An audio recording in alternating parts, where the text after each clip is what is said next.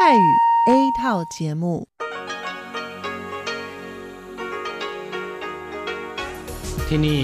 สถานีวิทยุเรดิโอไต้หวันอินเตอร์เนชันแนล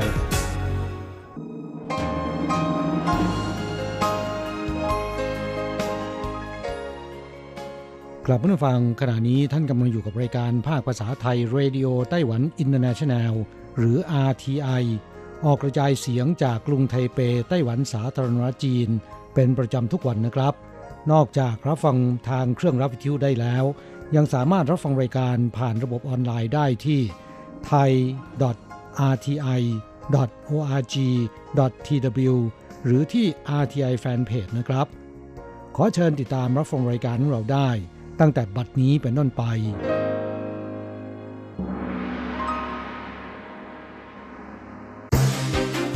ลำดับแรก ขอเชิญติดตามรับฟัง ข่าวประจำวัน สวัสดีค่ะ คุณผู้ฟัง RTI ที่เคารพทุกท่านขอต้อนรับเข้าสู่ช่วงของข่าวประจำวันจากสถานีวิทยุ Radio Taiwan International ในวันพฤหัสบดีที่ 7 มีนาคมพุทธศักราช 2562 นะคะสำหรับข่าวไต้หวันในวันนี้มีดิฉันมณพรชัยวุฒิเป็นผู้รายงานค่ะ มีรายละเอียดของข่าวที่น่าสนใจดังนี้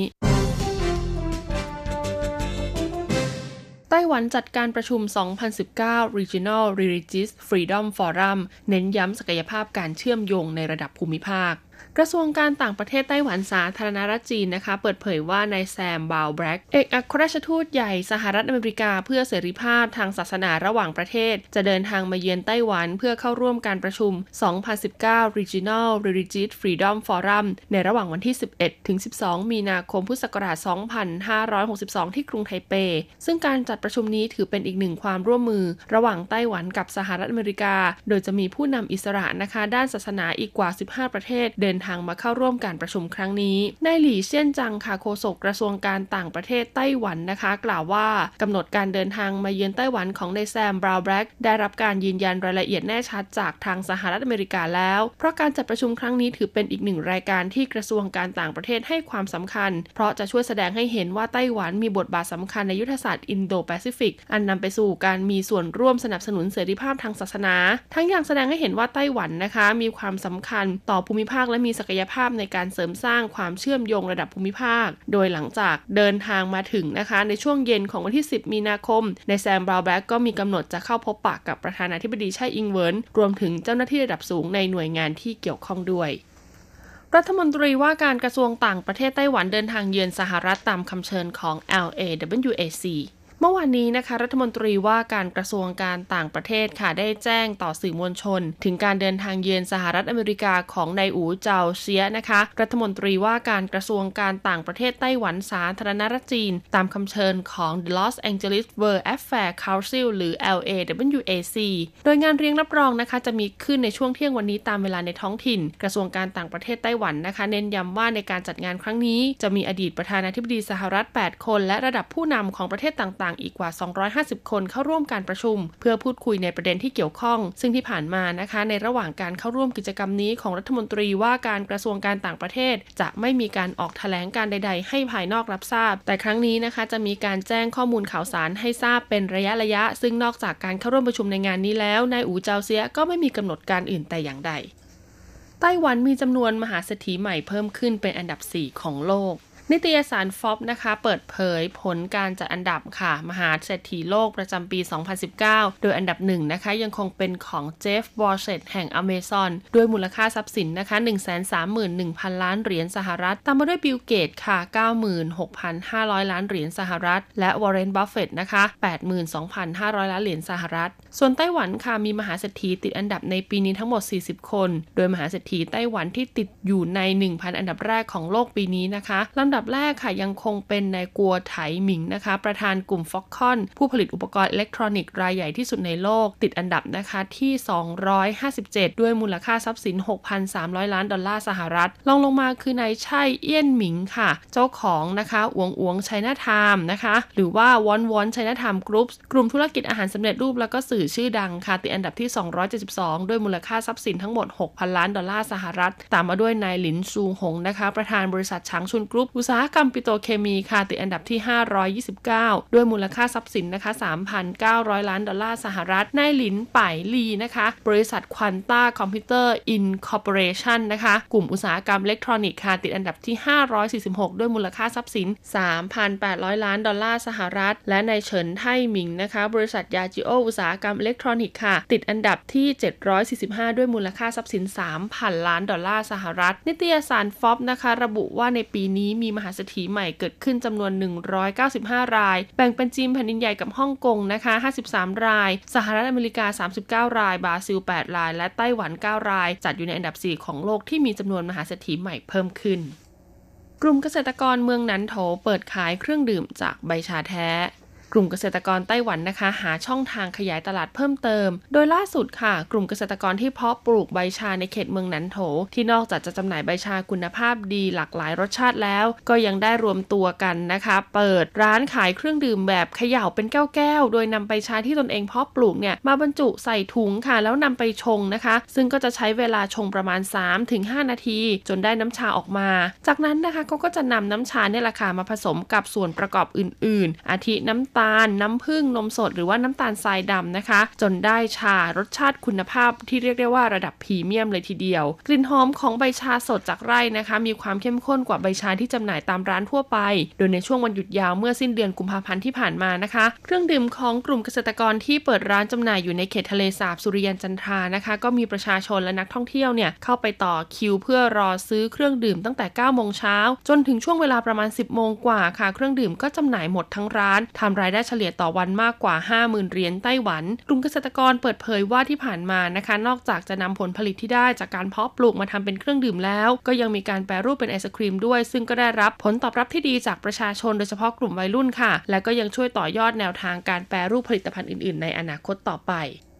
National GRE University ค่ะคว้าแชมป์การจัดสวน ในงานดอกกล้วยไม้นานาชาติไต้หวัน 2019 นิทรรศการกล้วยไม้นานาชาติไต้หวัน 2019 เริ่มต้นแล้วค่ะ ที่นครไถหนาน ณบริเวณนะคะ Taiwan Orchid Plantation ค่ะ โดยการจัดงานนะคะจะมีไปจนถึงวันที่ 11 มีนาคมพุทธศักราช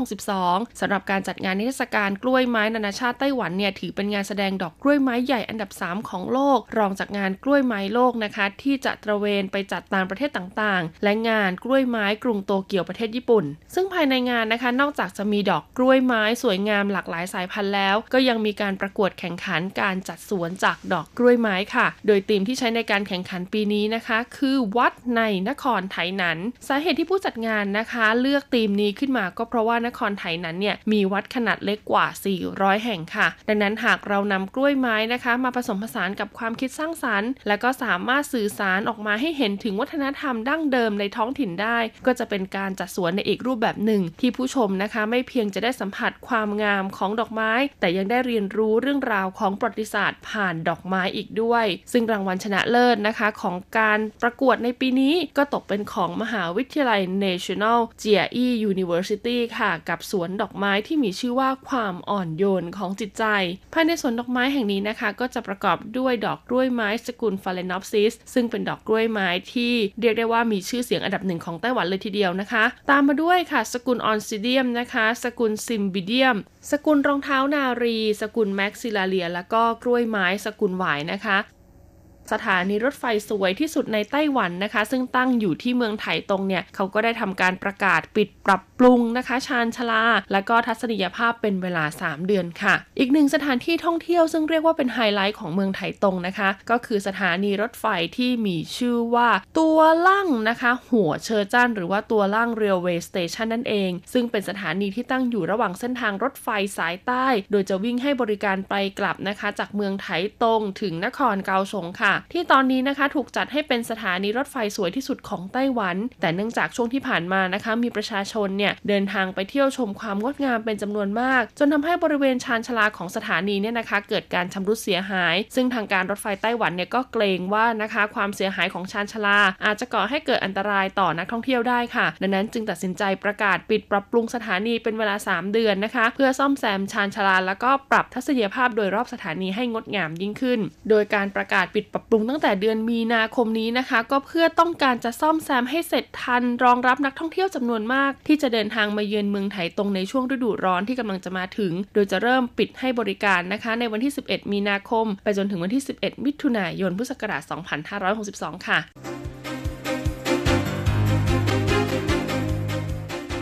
ต่อไปขอเชิญฟังข่าวต่างประเทศและข่าวจากเมืองไทยค่ะ สวัสดีค่ะ คุณผู้ฟังที่เคารพ ช่วงของข่าวต่างประเทศและข่าวในเมืองไทยรายงานโดยดิฉันการจยากริชยาคมค่ะ ข่าวต่างประเทศสำหรับวันนี้นั้นเริ่มจากข่าว อินเดียและปากีสถานฟื้นฟูการค้ากันแล้ว หลังจากเกิดสถานการณ์ตึงเครียดระหว่างอินเดียกับปากีสถาน ขณะนี้สถานการณ์เริ่มบรรเทาลง รถบรรทุกของอินเดียและปากีสถาน ขนส่งสินค้าข้ามพรมแดนกันแล้ว เมื่อวันพุธที่ 6 มีนาคมที่ผ่านมา ท่ามกลางความหวังว่าจะเกิดสันติภาพ โดยอินเดียและปากีสถาน รื้อฟื้นการค้าข้ามพรมแดนกันที่แคว้นแคชเมียร์เมื่อวันอังคารที่ผ่านมา เนื่องจากเปิดเส้นทางเดินรถได้อีกครั้ง หลังจากสถานการณ์ยิงโต้ตอบข้ามแดนคลี่คลายลงมีรถบรรทุก 35 คันเดินทางออกจากหมู่บ้านชาโคที ชายแดนฝั่งปากีสถาน และมีรถบรรทุกจำนวนเท่ากันจากอินเดียแล่นเข้ามา สถานการณ์ของสองประเทศเพื่อนบ้านเริ่มดีขึ้น หลังจากเกิดสงครามกันเมื่อเดือนกุมภาพันธ์ที่ผ่านมา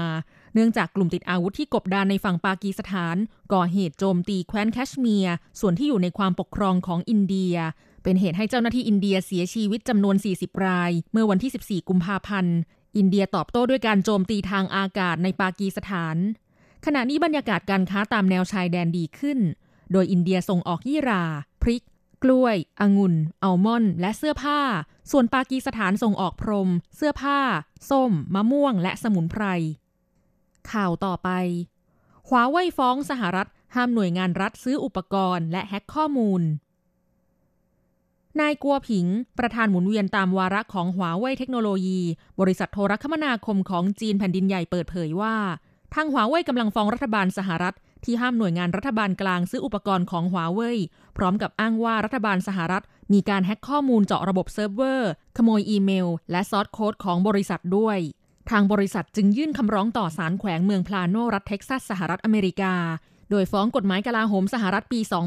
2562 ซึ่งห้ามหน่วยงานรัฐบาลกลาง ซื้ออุปกรณ์และบริการโทรคมนาคมของหัวเว่ยรวมถึงห้ามการทำงานกับบุคคลที่ 3 ที่เป็นลูกค้าหัวเว่ยด้วย รัฐสภาสหรัฐยังคงไม่สามารถแสดงหลักฐานสนับสนุนมาตรการจำกัดผลิตภัณฑ์ของหัวเว่ยบริษัทจึงจำเป็นต้องอาศัยการดำเนินการทางกฎหมายเป็นหนทางสุดท้าย และหากกฎหมายนี้ถูกพักการบังคับใช้ตามที่ควรจะเป็นหัวเว่ยจะสามารถนำเทคโนโลยีก้าวหน้าเข้าสู่สหรัฐอเมริกา และช่วยสหรัฐวางเครือข่าย 5G ได้ต่อไป บริษัทจึงเรียกค่าเสียหายอันเกิดจากการจำกัดที่ขัดต่อรัฐธรรมนูญนายกัวผิงกล่าวด้วยว่าสหรัฐอเมริกาพยายามอย่างไม่หยุดหย่อนเพื่อให้ร้ายหัวเว่ย อีกทั้งยังแฮ็กเซิร์ฟเวอร์ขโมยอีเมล และ source code หรือรหัสต้นฉบับของบริษัทด้วย แต่ไม่ได้เปิดเผยรายละเอียดเพิ่มเติม ก่อนหน้านี้สหรัฐอเมริกาอ้างว่า รัฐบาลจีนแผ่นดินใหญ่สามารถใช้อุปกรณ์ของหัวเว่ยเป็นเครื่องมือสอดแนมประเทศอื่น และขัดขวางการสื่อสารที่สำคัญได้ จึงห้ามหน่วยงานรัฐบาลกลางซื้ออุปกรณ์และบริการของหัวเว่ยพร้อมกับชักชวนรัฐบาลหลายประเทศให้ทำตาม ขณะที่ทั่วโลกกำลังเตรียมเข้าสู่การสื่อสารในยุค 5G ซึ่งคาดว่าหัวเว่ยจะเป็นเจ้าแห่งเทคโนโลยีด้านนี้หัวเว่ยตอบโต้ด้วยการโหมประชาสัมพันธ์เชิงรุก โดยนายเหรินเจิ้งเฟย ผู้ก่อตั้งหัวเว่ยได้ให้สัมภาษณ์ต่อสื่อต่างชาติหลายแห่งด้วยตนเอง เพื่อเป็นการลบล้างข้อกล่าวหาของสหรัฐอเมริกา ต่อไปขอเชิญคุณผู้ฟังรับฟังข่าวในเมืองไทยค่ะสารรัฐธรรมนูญมีมติเอกฉันยุบพักไทยรักษาชาติ องค์คณะตุลาการสารรัฐธรรมนูญ มีมติเอกฉันให้ยุบพักไทยรักษาชาติ และมีมติ 6 ต่อ 3 ให้เพิกถอนสิทธิเลือกตั้งกรรมการบริหารพักเป็นเวลา 10 ปี พร้อมทั้งห้ามกรรมการบริหารพักไปจดทะเบียนจัดตั้งพักการเมืองใหม่เป็นเวลา 10 ปี นับตั้งแต่สารรัฐธรรมนูญมีคำสั่งยุบพักมติของคณะตุลาการสารรัฐธรรมนูญเห็นว่า การที่พักไทยรักษาชาติเสนอชื่อทูลกระหม่อมหญิงอุบลรัตนราชกัญญาสิริวัฒนาพันนวดี เป็นนายกรัฐมนตรี เป็นการกระทำที่ขัดต่อหลักพื้นฐานการปกครองระบอบประชาธิปไตย อันมีพระมหากษัตริย์ทรงเป็นประมุขและเป็นการทำลายโบราณราชประเพณี เนื่องจากสถาบันพระมหากษัตริย์ต้องอยู่เหนือการเมือง เป็นกลางทางการเมือง ต่อไปเป็นอัตราแลกเปลี่ยนประจำวันพฤหัสบดีที่ 7 มีนาคม พุทธศักราช 2562 อ้างอิงจากธนาคารกรุงเทพสาขาไทเป โอนเงิน 10,000 บาทใช้เงินเหรียญไต้หวัน 9,910 เหรียญ แลกซื้อเงินสด 10,000 บาทใช้เงินเหรียญไต้หวัน 1,230 เหรียญ1ดอลลาร์สหรัฐใช้เงินเหรียญไต้หวัน 31.10 เหรียญแลกซื้อค่ะ จบช่วงของการรายงานข่าวต่างประเทศและข่าวในเมืองไทย โดยดิฉันการจยากริชยาคมค่ะ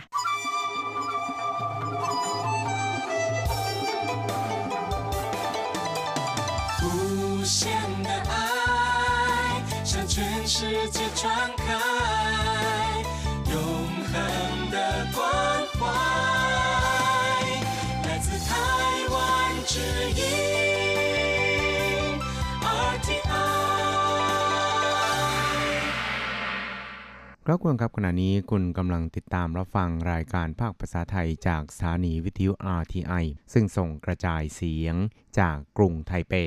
ไต้หวันสาธารณรัฐจีนอยู่นะครับ และต่อไปนั้นขอเชิญคุณผู้ฟัง ติดตามรับฟังชีพประจรเศรษฐกิจ จากการจัดเสนอของกฤษณัยสายประพาส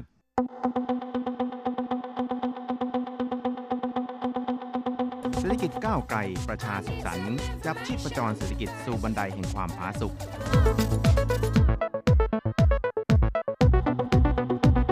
ร่วมจับชีพประจรเศรษฐกิจกับกฤษณัยสายประพาส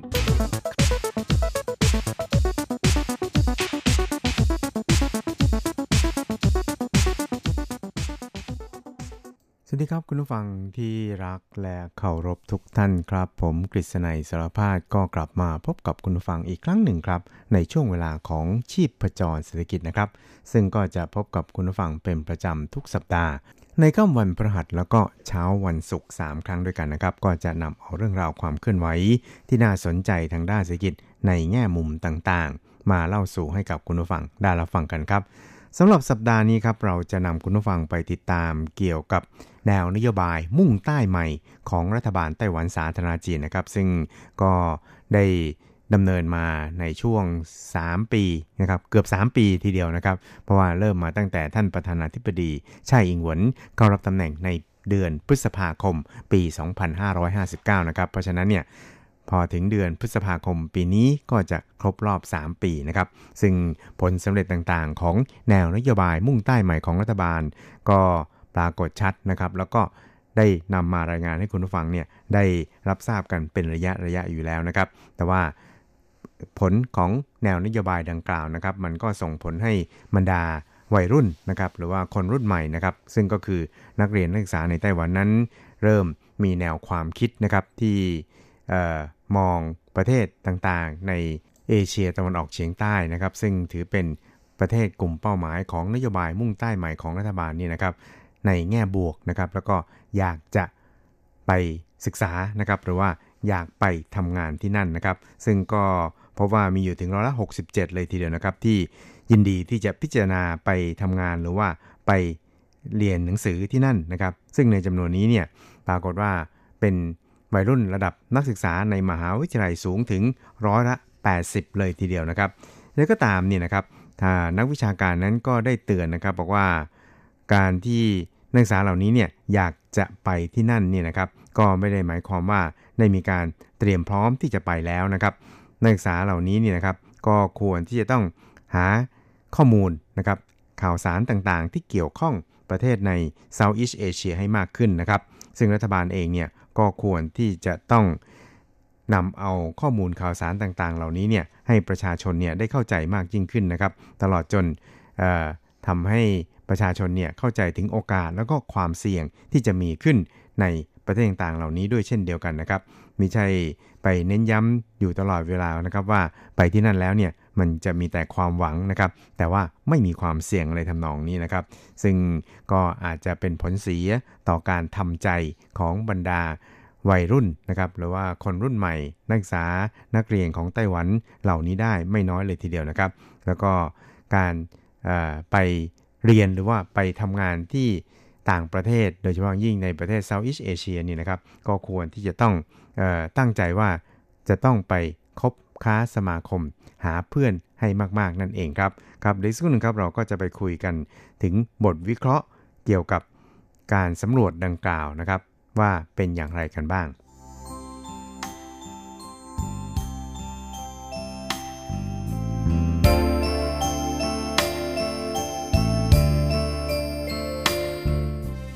ครับการสำรวจดังกล่าวนี่นะครับก็ยังได้สอบถามบรรดานักเรียนนักศึกษาเหล่านี้นะครับว่าถ้าว่าคุณต้องการที่จะอพยพไปตั้งรกรากยังต่างประเทศนี่นะครับ ประเทศใดที่คุณอยากจะไปมากที่สุดนะครับ ซึ่งก็พบว่าส่วนใหญ่นะครับก็คือส่วนใหญ่ที่สุดเนี่ยนะครับจะเลือกญี่ปุ่นหรือไม่ก็สหรัฐอเมริกาครับ ส่วนประเทศที่อยากจะไปท่องเที่ยวด้วยตัวเองมากที่สุดนั้น ก็ยังคงเป็นญี่ปุ่นสหรัฐแล้วก็เกาหลีใต้นะครับ แล้วก็ไม่มีตัวเลือกหรือว่าช้อยส์ที่มาจากกลุ่มประเทศมุ่งใต้ใหม่แต่อย่างใดเลยทีเดียวครับ นอกจากนี้เนี่ยนะครับ นอกจากการศึกษาภาษาจีนแล้วก็ภาษาอังกฤษแล้วเนี่ยครับ มีอยู่ถึงร้อยละ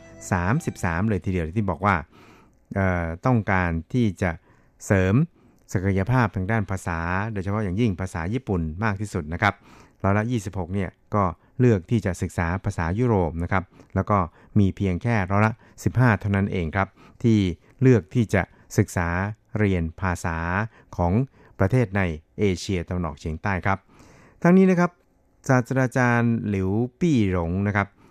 ซึ่งเป็นศาสตราจารย์ประจำคณะรัฐศาสตร์แห่งมหาลัยตงอูนะครับหรือว่ามหาลัยซูโจในไต้หวันครับ ก็มีความเห็นนะครับบอกว่า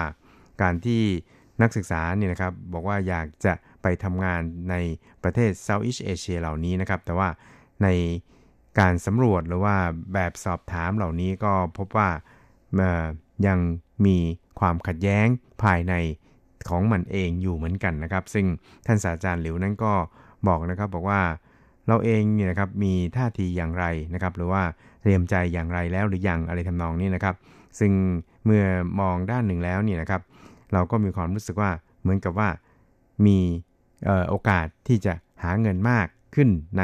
ประเทศเซาท์อีสเอเชียนะครับ แต่คุณก็จะต้องเรียนรู้ภาษาของประเทศนั้นๆนะครับ แล้วก็ภาษาของประเทศเซาท์อีสเอเชียนั้นก็มีความสำคัญมาก แต่พบว่ามีเพียงแค่ร้อยละสองเท่านั้นเองนะครับที่เพิ่มขึ้นมา และถ้าว่าคุณอยากจะเดินทางไปต่างประเทศไปท่องเที่ยว ก็ไม่ได้ว่าอยากจะไป ประเทศในเซาท์อีสเอเชียนะครับ เพราะฉะนั้นเนี่ยถ้าว่าคุณอยากจะไปหาเงินให้มากๆในประเทศเหล่านี้แล้วเนี่ยนะครับ แล้วคุณทำไมไม่ลองไปทำความเข้าใจ สภาพความเป็นจริงของประเทศเหล่านั้นเล่านะครับ ซึ่งก็เรียกได้ว่า มีความต้องการอยากจะไปไม่ว่าจะไปเรียนหรือว่าไปทำงานก็ตามนี่นะครับ แต่ว่ายังมีความรู้ความเข้าใจต่อสภาพการของประเทศต่างๆ เหล่านี้เนี่ยไม่เพียงพอ ซึ่งอันนี้เนี่ยก็ถือว่าเป็น เรื่องที่ขัดแย้งกันพอสมควรทีเดียวครับ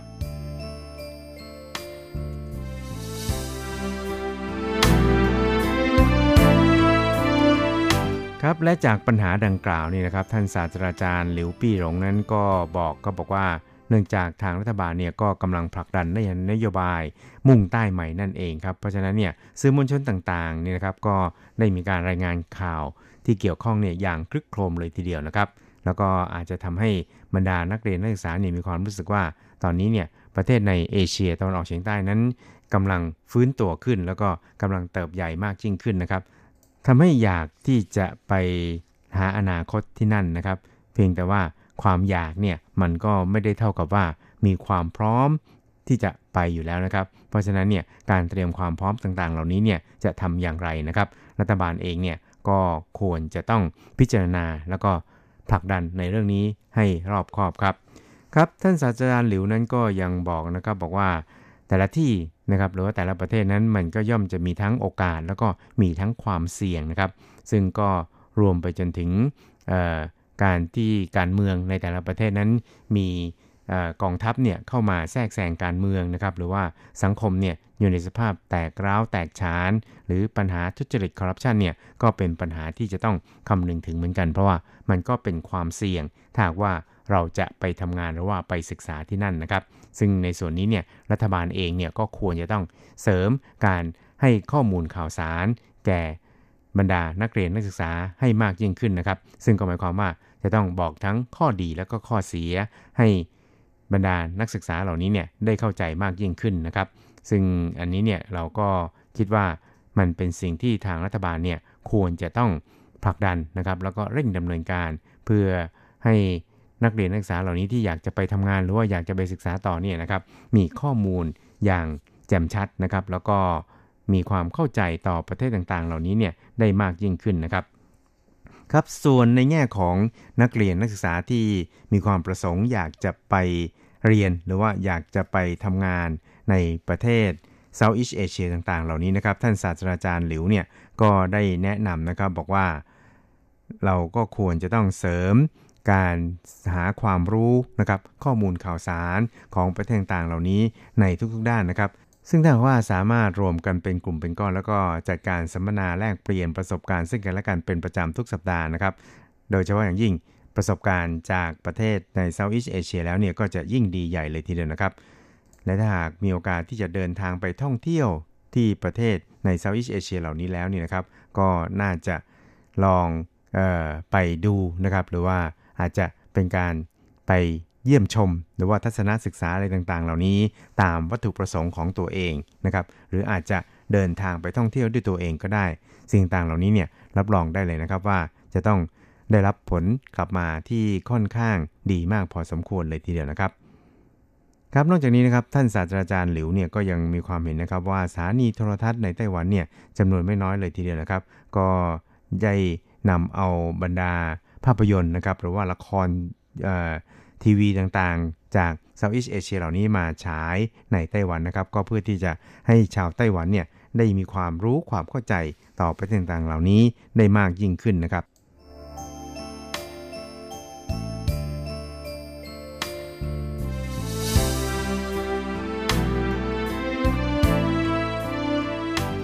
ครับส่วนทางด้านคุณไล่สู้เซิงนะครับในฐานะเลขาธิการสมาคม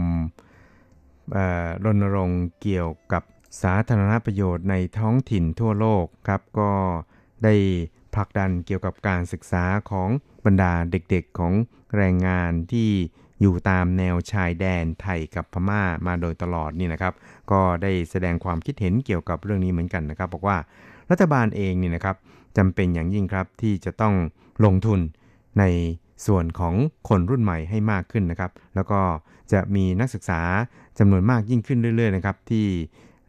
จะได้รับเงินอุดหนุนเนี่ยนะครับ ไปตามแนวนโยบาย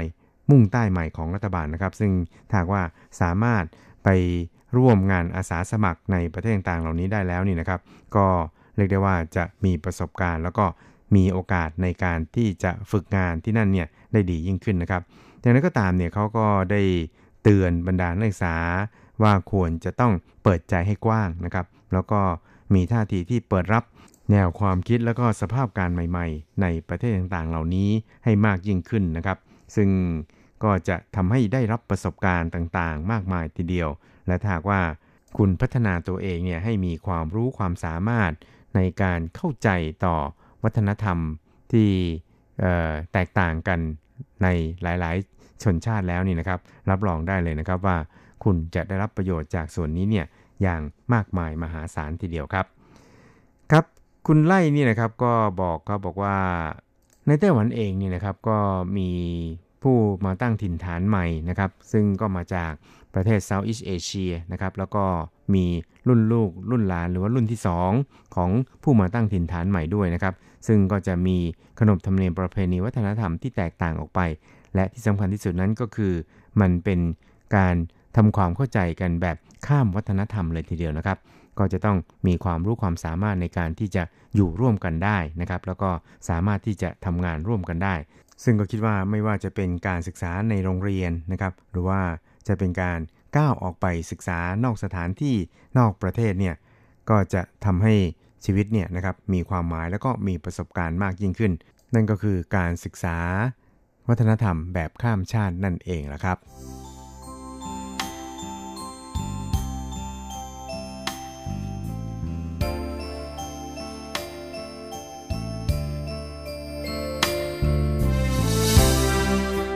ครับคุณผู้ครับเวลาของชีพจรเศรษฐกิจในวันนี้ก็หมดลงแต่เพียงเท่านี้นะครับ วันนี้เราก็นำเอาเรื่องราวเกี่ยวกับ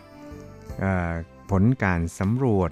นักศึกษาแล้วก็คนรุ่นใหม่ในไต้หวันนะครับว่าต้องการที่จะไปศึกษาหรือว่าเรียนต่ออย่างประเทศในเอเชียตะวันออกเฉียงใต้มากยิ่งขึ้น แต่ว่าพวกเขาเนี่ยพร้อมหรือยังนะครับ มาเล่าสู่ให้กับคุณผู้ฟังได้แล้วฟังกันครับครับ แล้วก็สำหรับชีพจรเศรษฐกิจในวันนี้ก็ต้องขอลาคุณผู้ฟังไปด้วยเวลาเพียงเท่านี้ พบกันใหม่ในสัปดาห์หน้า สวัสดีครับ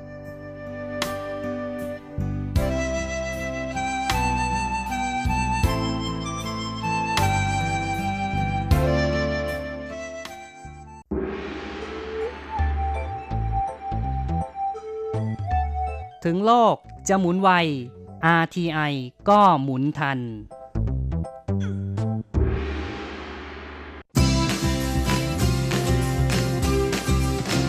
ข่าวเด็ดกีฬามัน รู้ลึกฉับไว ไม่ว่าที่ไหนในโลกกว้างกับทีระยางและเจาะลึกกีฬาโลก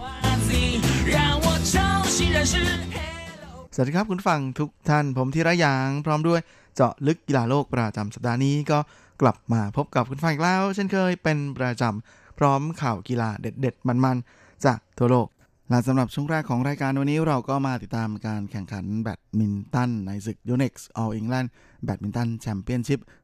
2019 ซึ่งถือเป็นทัวร์นาเมนต์ในระดับ World Tour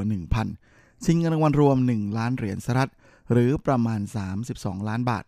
ที่แข่งขันกันที่เมืองเบอร์มิงแฮมของประเทศอังกฤษ โดยการแข่งขันเมนรอรอบแรกนะของประเภทชายเดี่ยวนั้นก็เกิดรายการพลิกล็อกมโหฬารเลยทีเดียวนะเมื่อเดี่ยวมือหนึ่งของไต้หวันอย่างเจ้าหนุ่มโจเทียนเฉิง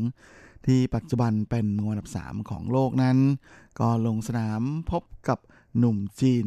ซึ่งก็คือหวังหยี่เสียงนะที่ปัจจุบันเป็นมืออันดับ 23 ของโลก ในส่วนของโจเทียนเฉิงนั้นเมื่อสัปดาห์ที่แล้วนะเขาไปร่วมลงแข่งในทัวร์นาเมนต์ที่เยอรมนีนะแล้วก็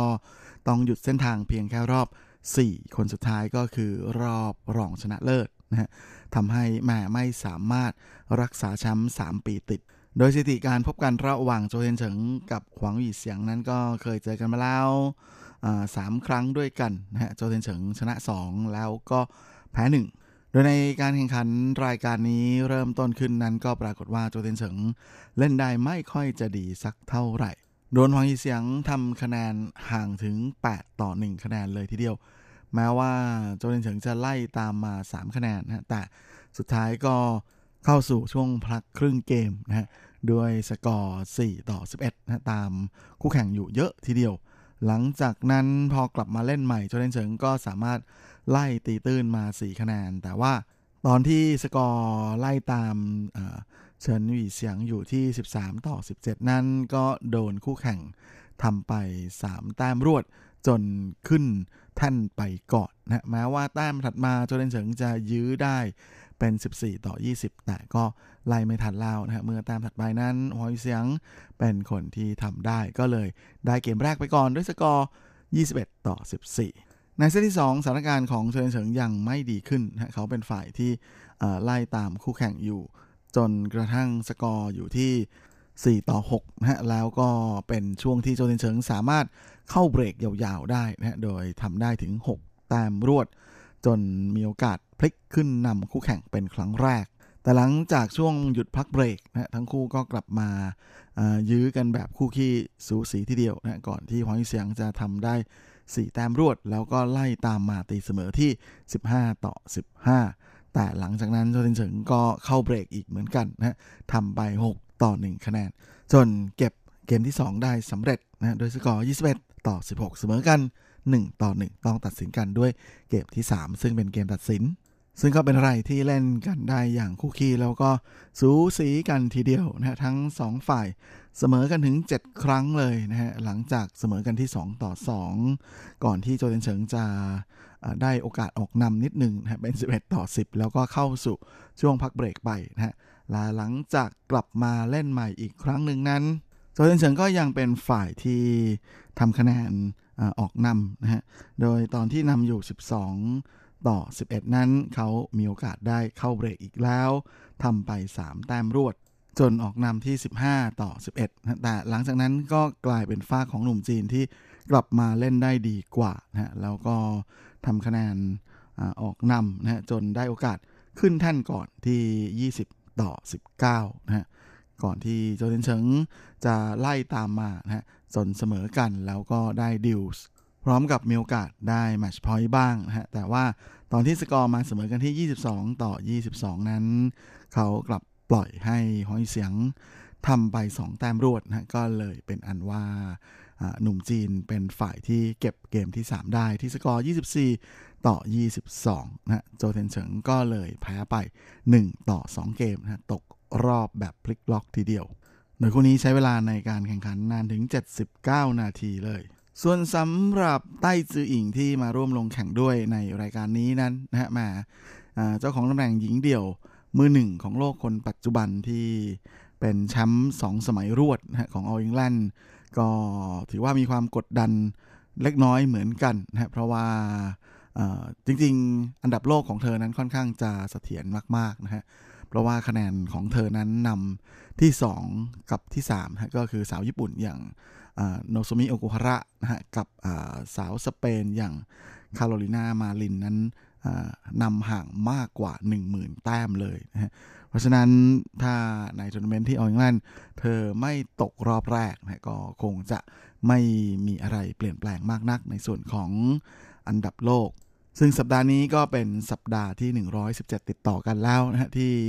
ไต้จืออิ่งนั้นยืนอยู่บนบัลลังก์หนึ่งของโลกอย่างแหม ยาวนานมาตลอดเลยนะก็ทำให้เธอนั้นครองสถิติตอนนี้นะฮะเป็น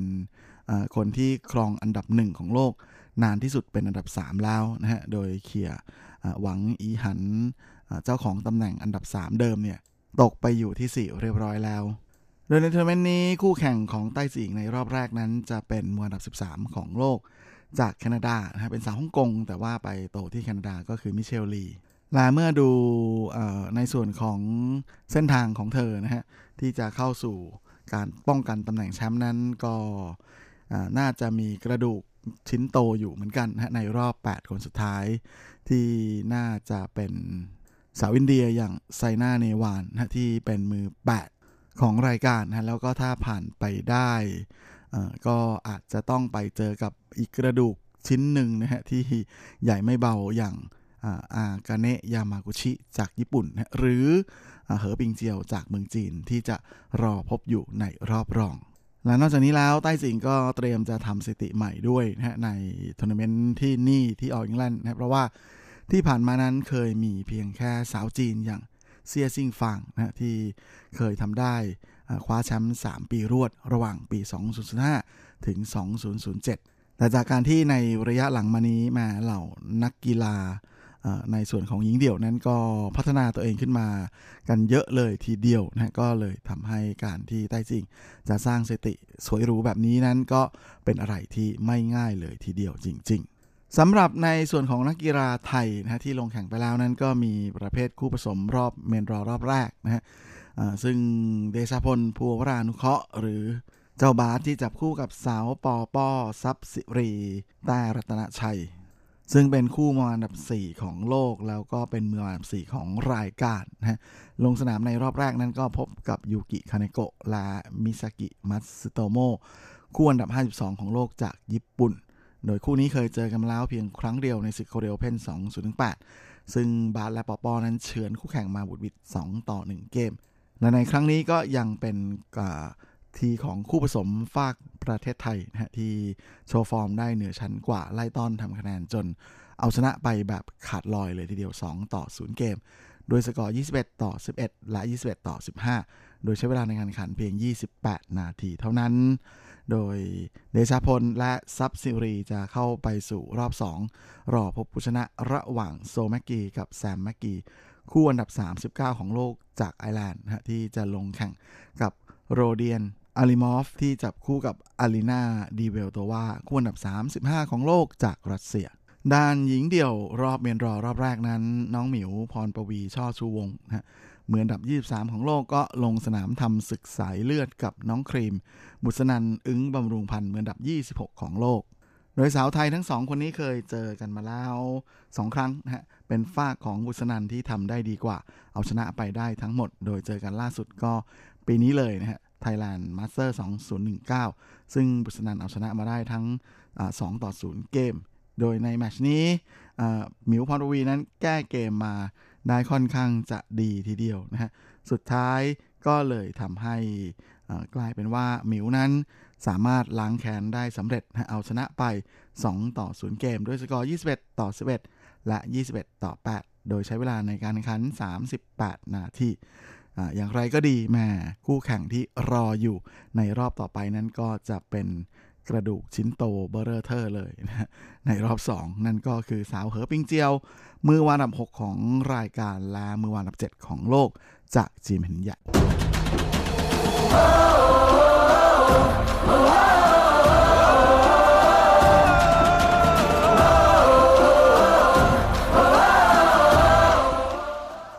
และสำหรับช่วงท้ายรายการวันนี้ก็มาดูความคืบหน้าของข่าวคราวในแวดวงกีฬาเทนนิสกันนะฮะ โดยสัปดาห์นี้ก็จะมีการแข่งขันในระดับ WTA ทัวร์และ ATP ทัวร์รายการ BNP Paribas Open 2019 ที่จะแข่งขันกันที่เมืองอินเดียนเวลส์ของสหรัฐ โดยทัวร์นาเมนต์นี้ก็มีนักกีฬาไต้หวันฮะไปร่วมลงแข่ง 3 กลุ่มด้วยกันนะฮะ โดยเป็นชายเดี่ยวหนึ่งนะก็คือเจ้าหนุ่มจวงจีเซิง ที่ไปลงแข่งตั้งแต่รอบ qualify แล้วก็หญิงเดี่ยวนั้นก็จะมีเซี่ยซูเหวยนะฮะและหญิงคู่ก็จะมีเซี่ยซูเหวยที่จับคู่กับสาวเช็กอย่าง บาร์โบรา สตรีโควานะฮะแล้วก็ยังมีสองสาวพี่น้องตระกูลจันชาวไต้หวันนะนั่นก็คือจันยงหลานและจันเฮาชิง มาร่วมลงแข่งด้วย โดยจวงจีเซิงก็ลงแข่งในรอบคุริฟายนะของชายเดี่ยว เจอกับมือวันดับ 97 ของโลกจากอินเดีย นั่นก็คือปราเนชกุนเนสวารานซึ่งก็เป็นการเจอกันครั้งแรกของทั้งคู่นะฮะ อย่างนั้นก็ดีก็ปรากฏว่าจองสีเซิงนั้น เร่งฟอร์มไม่ขึ้นนะโดนคู่แข่งเบรกเกมเสิร์ฟไปถึง 3 ครั้ง แม้ว่าจะพยายามฮึดสู้นะแต่ก็ต้านไม่ไหว สุดท้ายพ่ายคู่แข่งไป2สตรวดโดยสกอร์ 5 ต่อ 7 และ 4 ต่อ 6 โดยใช้เวลาในการแข่งขันรวมทั้งสิ้น 104 นาทีนะแหมก็เป็นอันว่า ตกรอบแรกตั้งแต่รอบ qualify เลย ส่วนสำหรับประเภทหญิงนั้นทั้งเซี่ยซูเหวย แล้วก็สองสาวตระกูลจันนะต่างก็ได้สิทธิ์ลงแข่งในรอบ main draw เลย โดยเซี่ยซูเหวยช่วงนี้แหมฟอร์มกำลังขึ้นทีเดียวนะอาทิตย์ที่แล้ว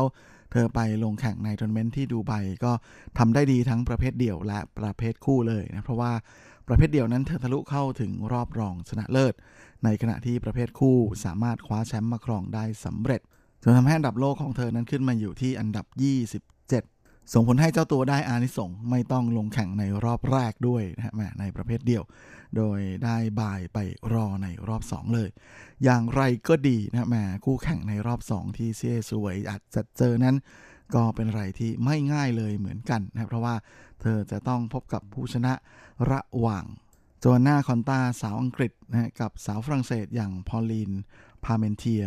ซึ่งสถิติในการพบกันระหว่างเซสวยกับสาวคอนต้านั้นก็ไม่ค่อยจะดีสักเท่าไหร่ด้วยนะเคยเจอกันมาแล้ว 5 ครั้ง เซสวยเอาชนะได้2นะแล้วก็แพ้ไป 3 ซึ่งจริงจะว่าไปแล้วก็โอกาสสูงทีเดียวนะฮะที่จะได้เจอกับคอนต้า ในส่วนของประเภทหญิงคู่นั้นก็เป็นอะไรที่ ค่อนข้างสบายทั้งเซสวยและสองสาวตระกูลจันนะโดยเซสวยเธอจับคู่กับบาโบราสไตรโควาได้เป็นคู่มือวางอันดับ3นะของรายการ ในขณะที่จันยงรานและจันเท่าฉิงนั้น ก็ได้เป็นคู่มาอันดับ 8 ของรายการ โดยในรายการนี้นักกีฬาจากไต้หวันนั้นมีสถิติที่แม่ดีทีเดียวเลยนะเพราะว่าเมื่อปีที่แล้วนั้นเซสวยและ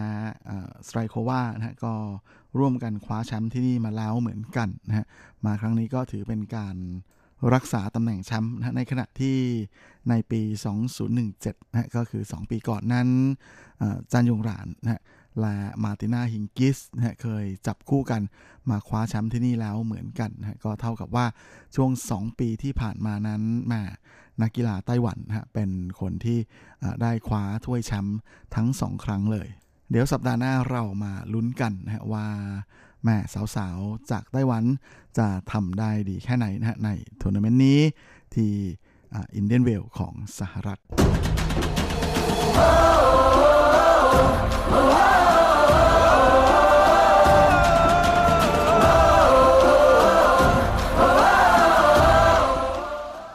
ครับและเวลาของรายการสัปดาห์นี้ก็หมดลงอีกแล้วนะครับผมก็คงจะต้องขอตัว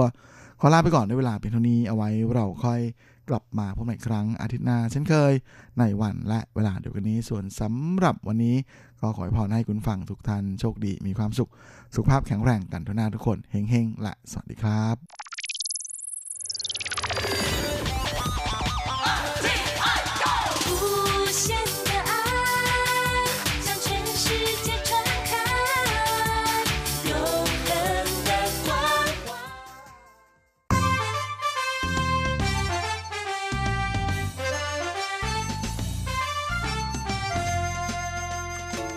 ไม่ว่าคุณจะชอบทาน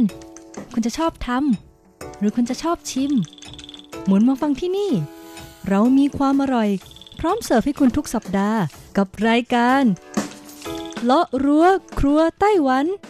ดำเนินรายการโดยดีเจยุ้ยมณพรชัยวุฒิอยากจะชวนมา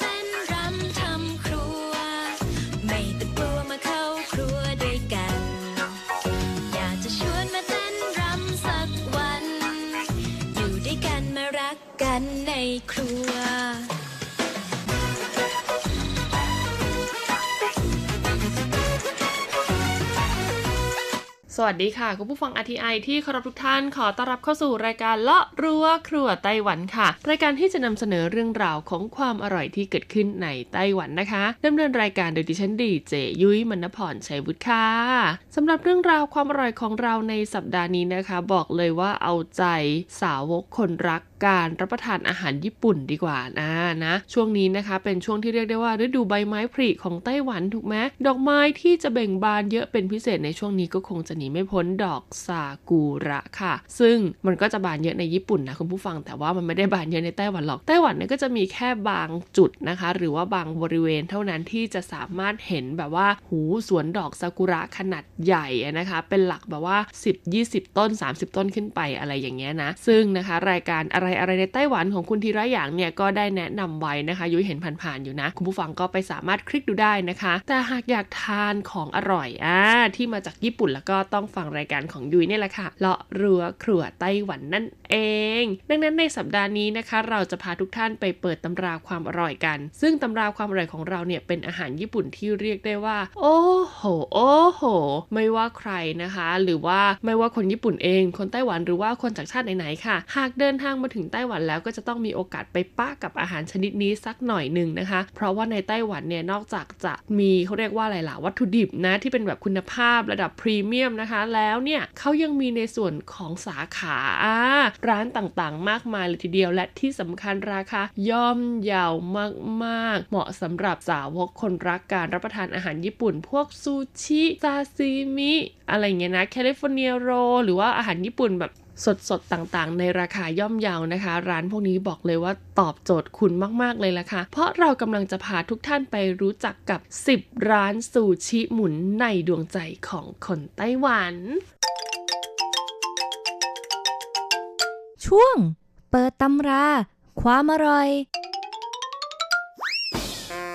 เรามาเริ่มกันที่อันดับ 10 กันเลยค่ะ กับร้านที่มีชื่อว่าอิโรโดริซูชินะคะ เป็นร้านที่จำหน่ายซูชิหมุนค่ะคุณผู้ฟังหรือว่าซูชิบนรางหมุนนะคะ ราคาเนี่ยเขาบอกว่าสูงใช้ได้เลยทีเดียวนะ เริ่มต้นที่ 40 เหรียญไต้หวันแพงสุดก็จะอยู่ที่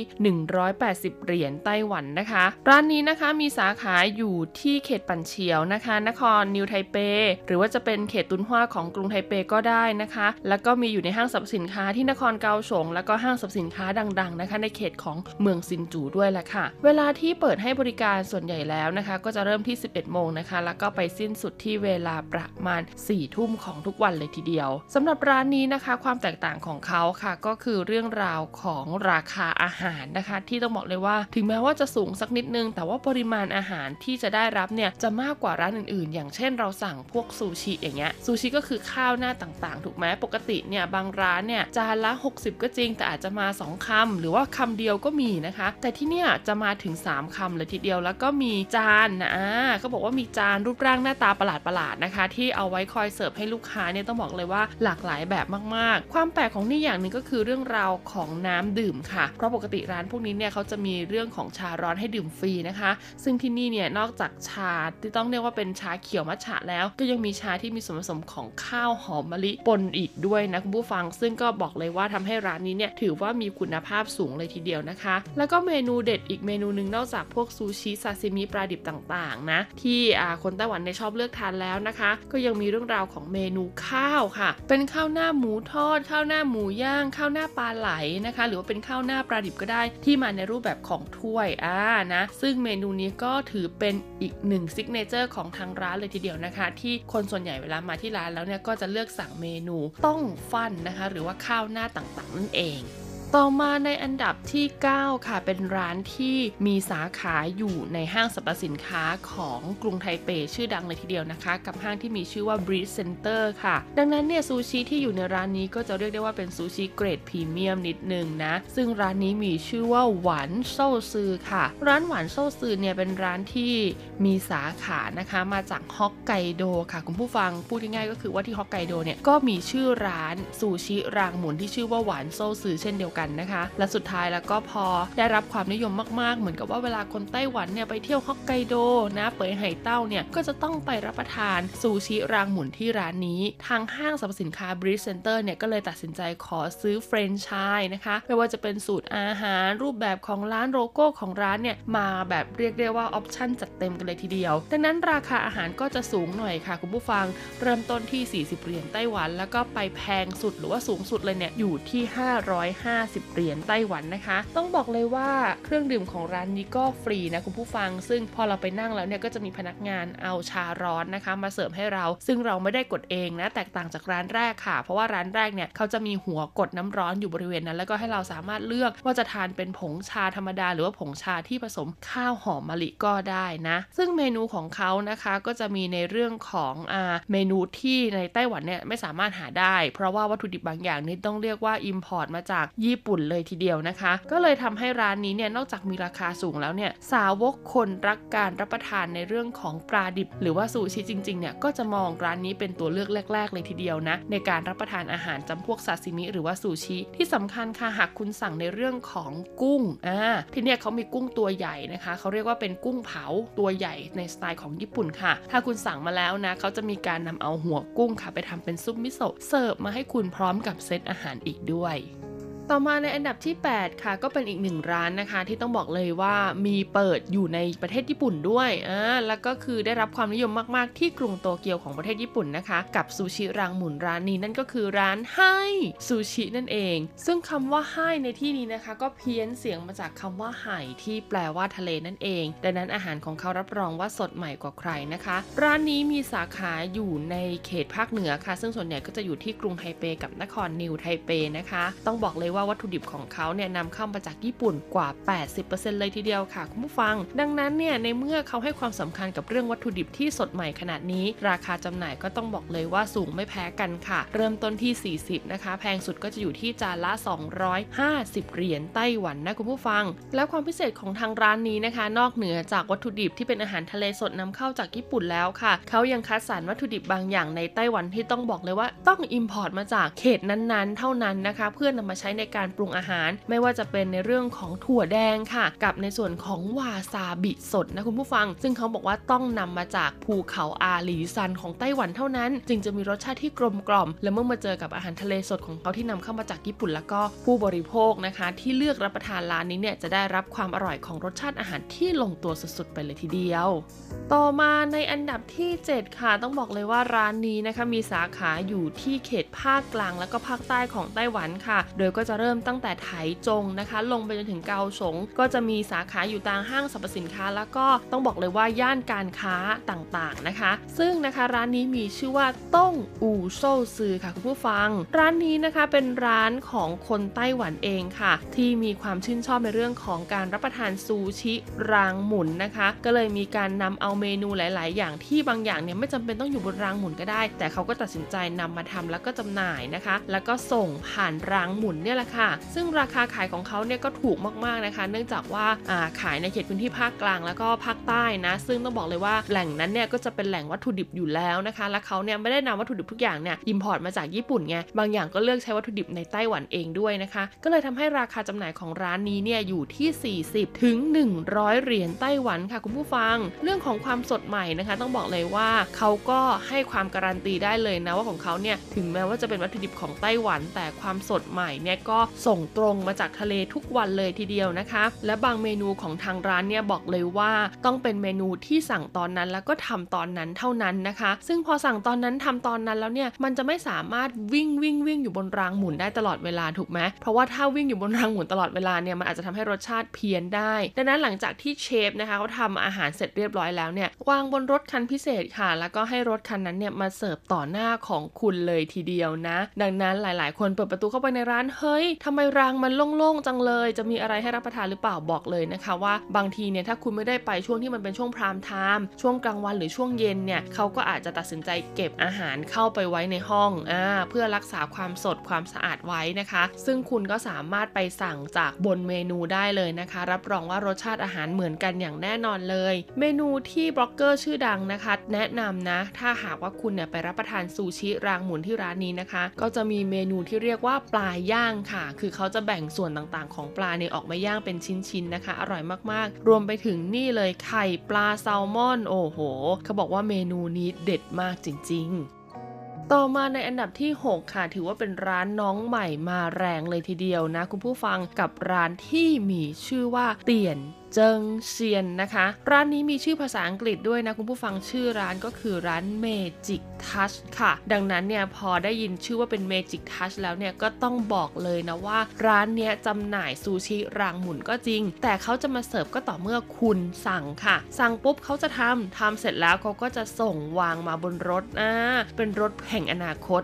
รถที่เรียกว่ารถ Magic Touch นั่นเองนะคะ ซึ่งในรถคันนี้เนี่ยก็สามารถวางอาหารนะคะ ที่เป็นจานแบบจานเล็ก ๆ แบบซูชิเนี่ยได้สูงสุดนะถึง 10 จานเลยทีเดียวคุณผู้ฟัง ซึ่งราคาจำหน่ายของร้านนี้นะคะ จะอยู่ที่ประมาณ 60 เหรียญไต้หวันนะราคาเฉลี่ยแล้วนะคะ เฉลี่ยเฉลี่ยกันแล้วเนี่ยก็มีตั้งแต่ราคา 30นี่แหละสตาร์ทนะคะ เพราะว่าเขาเป็นเครือเดียวกับซูชิเอ็กเพรสนะ แต่ว่าเขามีการปรับปรุงนะคะ ให้มีเมนูที่หลากหลายมากขึ้นสำหรับคนที่ไม่รับประทานปลาดิบอ่าดังนั้นเนี่ยหากใครไม่รับประทานปลาดิบแต่อยากทานเป็นแบบว่าอาหารที่วิ่งอยู่บนรางหมุนเนี่ยยูแนะนำว่าให้มาที่นี่เลยนะคะ ร้าน Magic Touch นะ ราคาเฉลี่ยอยู่ที่ 60 เหรียญไต้หวันค่ะ แพงสุดเนี่ยก็จะอยู่ที่ประมาณ 300 เหรียญไต้หวันนะ แต่ถ้าคุณรับประทานไปจนถึง 300 เหรียญไต้หวันแล้วเนี่ย บนโต๊ะของเขาคุณผู้ฟังคือจะมี iPad เออเขาจะมี iPad อยู่เขาก็จะบอกว่า เฮ้ย คุณทานครบ 300 เหรียญแล้วนะ ให้คุณเนี่ยจับฉลากได้ 1 ครั้ง อ่า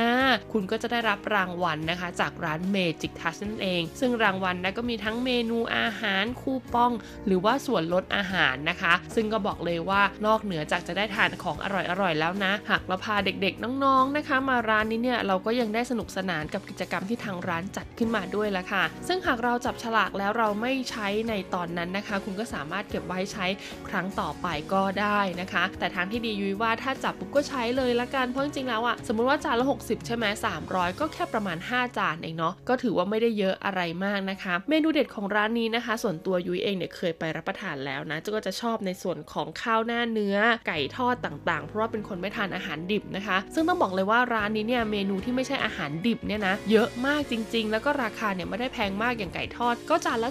40-50 อย่างเงี้ยนะคะ ข้าวหน้าเนื้อย่างหรือว่าเป็นซูชิหน้าเนื้อย่างหน้าอาหารทะเลที่ผ่านการย่างมาแล้วเนี่ยก็อยู่ที่คำละประมาณ 30-40 เหรียญไต้หวันเท่านั้นเองนะ ดังนั้นเนี่ยหากใครอยากทานซูชิรางหมุนราคาเบาสบายกระเป๋านะคะ บอกเลยว่าร้าน Magic Touch เนี่ยก็เป็นอีกหนึ่งตัวเลือกเลยทีเดียวนะคะ หากใครนะคะไม่ทราบว่าอยู่ที่ไหนอยู่ตรงนี้มีสาขาหรือเปล่าเซิร์ชไปเลยค่ะใน Google คำว่า Magic Touch เท่านั้นแหละค่ะ ก็จะมีพิกัดขึ้นมาให้ดูเพียบเลยทีเดียว เป็นยังไงกันบ้างคะกับเรื่องราวของร้านซูชิรางหมุนนะคะ อันดับ 10 ถึงอันดับ 6 ที่ยุ้ยบอกเล่ากันไปในวันนี้บอกเลยว่ามีตั้งแต่ราคาแบบว่าเกรดไฮเอ็นอ่าจนถึงเกรดท้องตลาดทั่วไปนะคะ ที่ใครๆ ก็สามารถรับประทานได้ค่ะ ในสัปดาห์หน้ามีอันดับ 5 ถึงอันดับ 1 มาฝากกันบอกเลยว่าสัปดาห์หน้าสาววกซูชิคนรักปลาดิบทั้งหลายเนี่ยพลาดไม่ได้อย่างแน่นอนเลยทีเดียวนะคะ แต่สำหรับวันนี้หมดเวลาของความอร่อยแล้วล่ะค่ะดีเจยุ้ยมณพรลาไปก่อนนะคะ สวัสดีค่ะ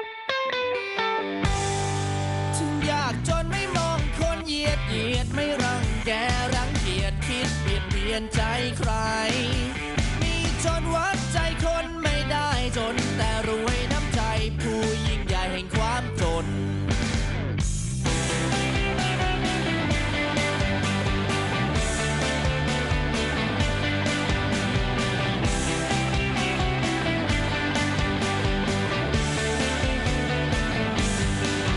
ทรัพย์สิน